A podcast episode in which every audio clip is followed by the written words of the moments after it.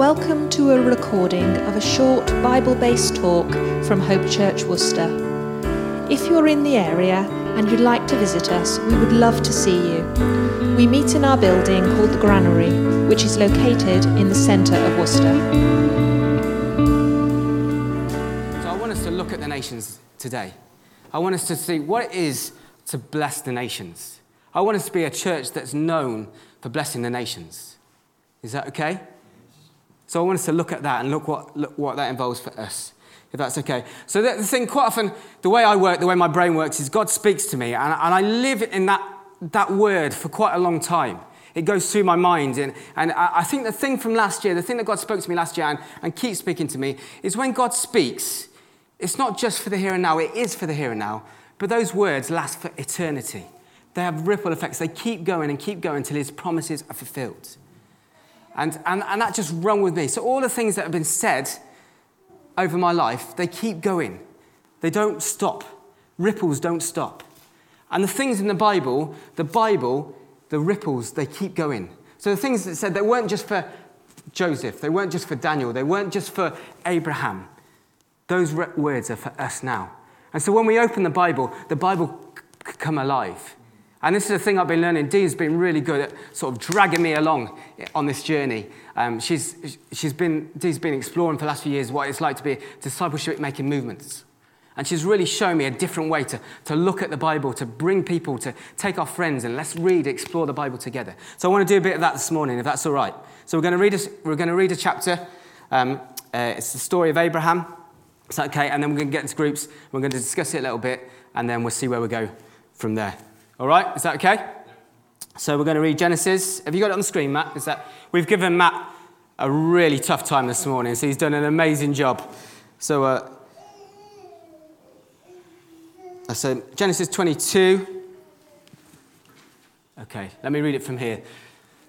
Um, then God said, "Take your son." Let me just set the scene. So um, basically, you've had the Tower of Babel. So the Tower of Babel was this um, man started to thrive and, and not need God.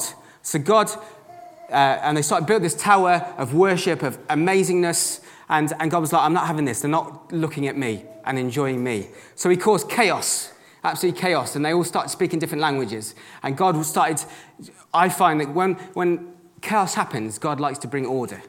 So this is God starting to bring order to the world. So he starts using Abraham to sort out his promises, start to bring order to the world. So Abraham, so God's been speaking to Abraham, sending him, taking him on a journey, and then he says he's going to be a promise, he's going to bless the nations, but he's got no kid. And then God gives him a kid, all right? And then God takes him on this little bit of adventure. So this is where we're at. Then God said, Take your son, your only son, whom you love, Isaac, and go to the region of that word, Moriah. Sacrifice him there as a burnt offering on a mountain that will I will show you. Early the next morning, Abraham got up and loaded his donkey. He took with him two of his servants and his son Isaac. When he had cut enough wood for the burnt offerings, he set out for the place God had told him about. On the third day, Abraham looked up and saw the place in the distance.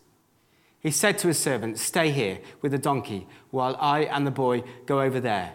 We will worship and then we will come back to you. Abraham took the wood for the burnt offering and placed it on his son Isaac, and he himself carried the fire and the knife as the two of them went on together. Isaac spoke up and said to his father Abraham, Father, yes, my son. Abraham replied, The fire and the wood are here. Isaac said, But where is the lamb for the burnt offering? Abraham answered, God himself will provide the lamb for the burnt offering, my son. And the two of them went on together. When they reached the place God had told him about, Abraham built an altar there and arranged the wood on it. He bound his son Isaac and laid him on the altar on the top of the wood. Then he reached out his hand, he took his knife and slayed his son. Uh, sorry. That's not the punchline. Uh, then he reached out his hand and took the knife to slay his son. But the angel of the Lord called out to him from heaven Abraham, Abraham, here I am, he replied. Do not lay a hand on the boy, he said. Do not do anything to him. Now I know that you fear God because you have not withheld from me your son, your only son. Abraham looked up, and there in a thicket he saw a ram caught by its horns, he went over and took the ram and sacrificed it as a burnt offering instead of his son. So Abraham called that place, the Lord will provide. And to, to this day, it is said, on the, the mountain of the Lord, it will be provided.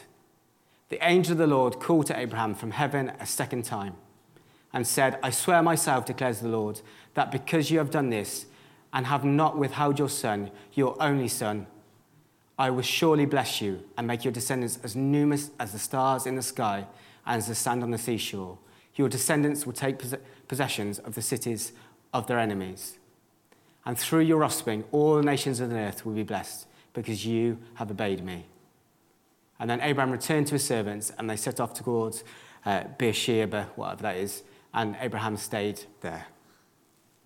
Okay, so we're, we're running out of time, so I need you to be quick in this, if this is all right, guys. So I want you to get into groups, okay, and uh, open it up if you've got your Bibles on your phone or you, brought them with them. Um, get into groups, and I want you to discuss what do we learn about God in this story? The um, questions will be on the screen. What do we learn about people? And what can, what's the bit that sticks out to me, really grabs me? So God likes to speak through Scripture, so there might be a bit that sort of just grabs you, okay? So what do we learn about God? What do we learn about people? And what's the bit that grabs us? Is that right? So get into groups of three, four, and you're going to have to be speedy because there's a little bit more to come. Is that okay? Um, and just, just to finish really with um, just the things that God showed me, I think, through being involved in the nations. Um, and I just, uh, hopefully these are helpful really. Um, when, I was, when I was 18, um, I, I, I was me. I was there, I was ready to save the world, change the world. I had all the answers. And uh, Jim, bless him, took us on a trip to Uganda. And uh, I was there, I was going to bless Uganda, I was going to build this church in a week. And uh, we were going to do this, it was going to be amazing, sort of thing. And I went there, and I, I don't know whether I helped. Did I help? Probably a little bit, didn't I? Was saying I was probably a bit of a burden on them all. And, um, but I remember standing in the church and the church uh, in Uganda, the services goes on for hours. So the, the worship is about like an hour and a half. The preacher's about an hour and a half. And, you, and you're there. And after two minutes, my brain's gone. Jim saying, I've lost it. I'm not listening anymore. I'm not engaging with God. And there was a girl sat next to me. She came into the worship. She was there. She, God, she should pray. And she was going for it. She was, the whole way through worship, she was worshiping.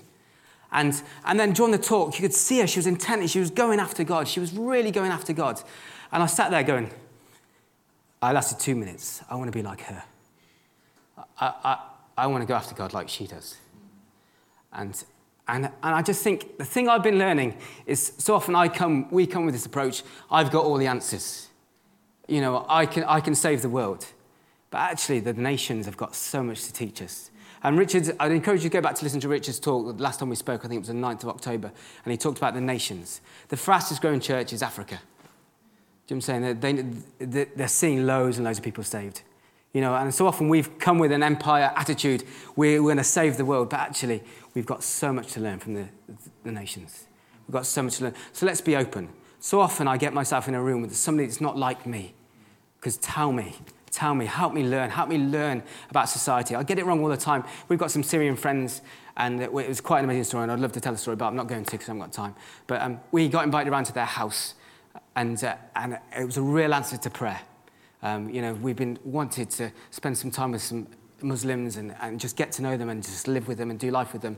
And we got round, and I, I remember we went there, and I was so excited about getting invited to their house. I walked in, I shook all their hands and all these ladies' hands, and they just looked at me in horror.